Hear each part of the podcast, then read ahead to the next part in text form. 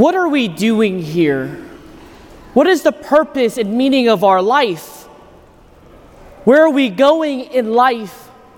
Our usual questions that we ask of ourselves at different parts, different stages, and different moments and circumstances of our life. So, if we ask that of ourselves in our physical state of mind, where do we, what do we ask of our spiritual life? So, what is the purpose of our spiritual life then? Where are we going? What are we doing? What is the purpose of be, even being a spiritual being? Why do I have to be a spiritual being? And what am I doing and where am I going in my spiritual life? Those are questions we ask of ourselves, even spiritually, then. So then, where do we find the answers? What are we going to do, and where is our destination? Because when we speak about journey, if we speak about going somewhere, we go from point A to point B. We begin somewhere and we end somewhere. So if our spirit or if our physical destination is to death, then where is our spiritual destination going to be? We hear very clearly in our second reading from the letter of St. Paul to Timothy our goal, our destination is holiness. Who is holy then? What is holiness begins the question for us to ask. How do we attain holiness if that is our destination? That is our goal, and that's where we're meant to be and where we're supposed to go. We get it very clearly in the Catechism of the Catholic Church. God Himself is an eternal exchange of love Father, Son, and Holy Spirit. And He has destined us to share in that exchange. We hear in Scripture, Be holy as your Father is holy. So, if we want to be holy, we then therefore must participate in the love and the exchange of the Trinity the gift, the receiver, and the gift itself. We must live and dwell in that love, that holiness of the Trinity. So, how does that look like when the rubber meets the road? How does that look like for our daily life? And what is our spiritual journey going to look like? I think we get a very clear picture today in our gospel reading. We hear firstly Jesus call Peter, James, and John to join him on this journey. This journey leads them up the mountain. The mountain here plays a very crucial and key part because mountain in scripture is a place in which we come to experience and encounter the divine. So Jesus is taking Peter, James, and John up to the mountain, up to encounter something. And we see, we hear today in our gospel reading that Jesus reveals to them his divinity, his glory. And in that, we hear Peter respond, Lord, can we set up three tents? One for you, one for Moses, one for Elijah. And that phrase that Peter gives us play a very crucial part in our understanding. And we'll get to that later at the end. And then finally, he descends from the mountain and instructs them not to reveal it to anyone until the Son of Man is raised from the dead. So, those three points become key pillars in our spiritual journey. Our first part, being called. Each and every one of us are called by virtue of our baptism to enter into that loving relationship with the Trinity, to live out that loving relationship every day and every moment of our life, and to follow Him in this very radical and new way. But the challenge becomes do we live that part of our call out? We're so okay with how we're living our life today we're so unsure of who we're really following at this point. Because we hear this call, we hear this tug within our hearts. But do we trust ourselves enough to follow Him, to give up everything and take on that identity as a Christian? We're so comfortable with the way we live, we're so comfortable with where we're at in our life that we don't want to follow Him. Because in following Him, we know the radical change that has to occur in our life. We know the challenges that come about from being a disciple of God, and therefore, we're just okay with where we're at. We're okay with what we're doing. We're okay with how we're living. We look at ourselves and say, I'm not that bad of a person. I haven't killed anyone yet. I don't, I'm not that bad of a person. I haven't done X, Y, and Z things. So I'm okay. I don't have to live out this radical life. I don't have to do what Jesus is calling me because I'm still a good person. The next point of our spiritual journey is that experience and transformation. We come to experience the divine in so many different ways in our life through prayers, the answering of our prayers, the blessings each and every one of us has received throughout our lives are our moments in which we come to experience the divine. Because those miracles, those changes in our lives are God's way of manifesting His love to each and every one of us in a very particular way. It's not for God to demonstrate how powerful He is or how on call we can get Him to change our lives. But instead, it's for us to see, to recognize, and experience God's love in a more holistic and different way. But the challenge becomes what do we do with that experience? We're so afraid of that divine experience because we, we're, we do not know how to answer that. We don't know what to do with that experience.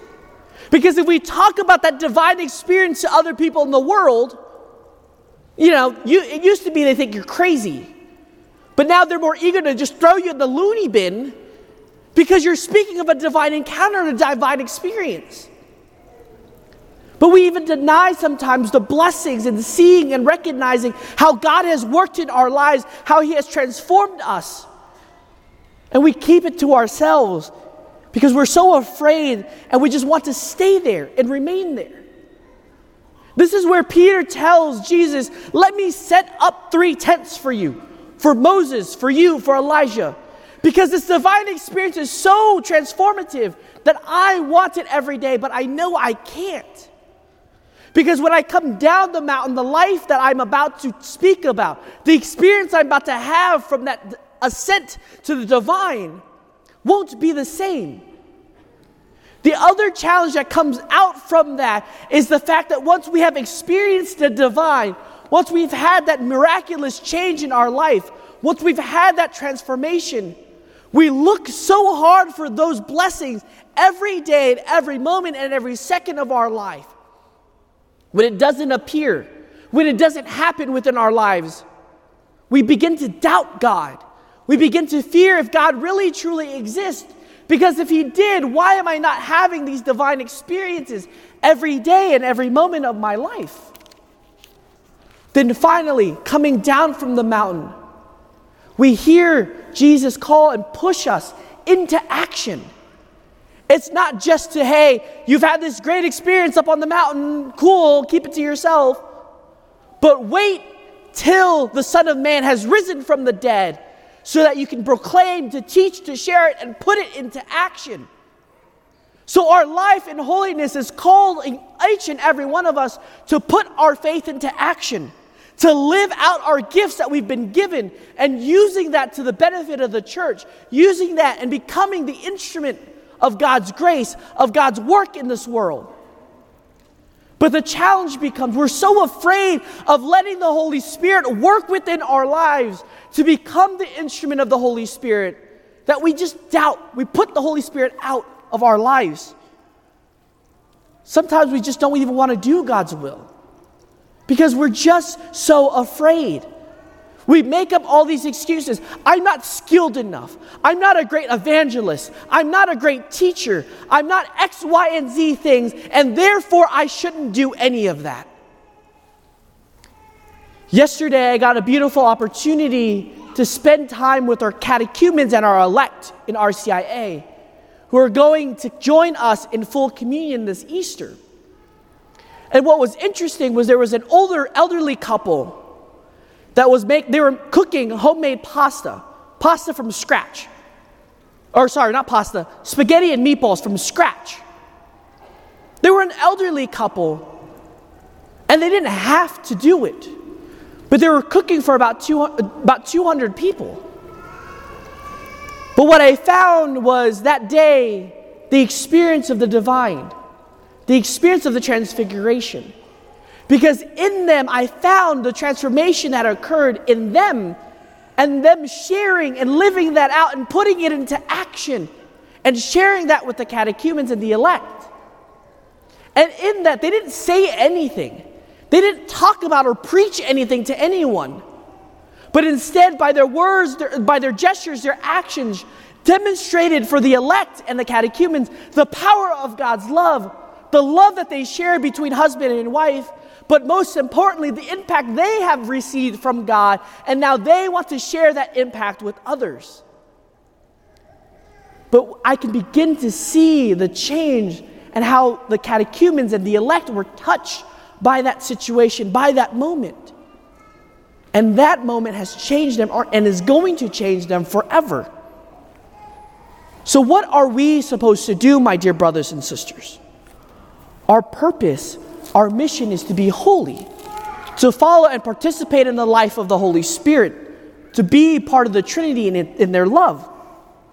But in doing so, we hear we become God's fellow co workers in His mission. And I think we get this beautiful experience and powerful experience today as in our midst we have a first class relic of Blessed Father Michael McGivney. In so, we begin, if we look at his life, I can begin to see that spiritual journey at work in his life. At the age of 13, he was sent off and wanted to become a priest. Was sent off to seminary in Quebec, Canada. But what happened was his father died, and so he came home. And came home to take care of his family, losing a father figure, losing the provider for his family but he was still fervent in his vocation, fervent in his love for God. And so the bishop at that time of Baltimore, Maryland, gave him the opportunity to study at home to finish his studies. But what it was interesting and powerful I found in Father McGivney's life is his first parish was, assi- was at St. Mary's Church in New Haven, Connecticut. The church was in debt, and they recently built that church. And when he came there and was assigned there, it was going to be seen as a very difficult and challenging task for him. But what he did was he wanted to make the parish life the center of everything. Everything revolved around the parish.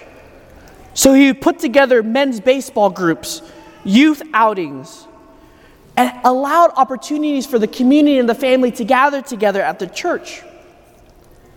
But what was interesting was his reason behind that was his focus in the centrality of faith and living out the two greatest commandments to love God and to love neighbor. He wanted people to put into practice their faith, and that faith has to begin to change people's lives. So, where did he get that lesson from? Where did he learn those things from? It began from his spiritual journey with God but secondly, he learned those things through his family. He heard the call from the family, he heard the call from the Lord to come follow him. He had a divine experience and was sent off to seminary. But in that divine experience, when he lost his father, he was transformed and changed forever because he knew the significance of family. He knew the significance and the call that God has given within his heart. So, in his mission in the Knights of Columbus, he created a fraternal order for men to be formed in the Catholic faith, to care for widows and orphans, but also provided insurance to make sure that once someone has laid down their life or has died, there is coverage for the family. That message doesn't come from anywhere except the spiritual journey, especially in the participation of the love of the Trinity. So, my dear brothers and sisters, what are we going to do? What are you and I going to do? We know our spiritual journey has those three components. Where are we stuck in it? What is stopping us from truly living out that spiritual journey? Because that spiritual journey is not one and done, but it occurs and is cyclical in every moment, and every aspect of our life. We're going to live that over and over and over. So, where are we in our spiritual journey? What is stopping us from fully living out the gifts that we've been given? How do we put our faith into action? And where are we called each individually by name to put that into action in our own specific way? That's our call for today, my dear brothers and sisters. So let us take this time of Lent in prayer, in fasting, in almsgiving to figure that out for ourselves so that we can continue through prayer to live out that mission, through almsgiving to see it and put it into action, and fasting to live out the Trinitarian love that we're meant to participate in every day and every moment of our life. Amen.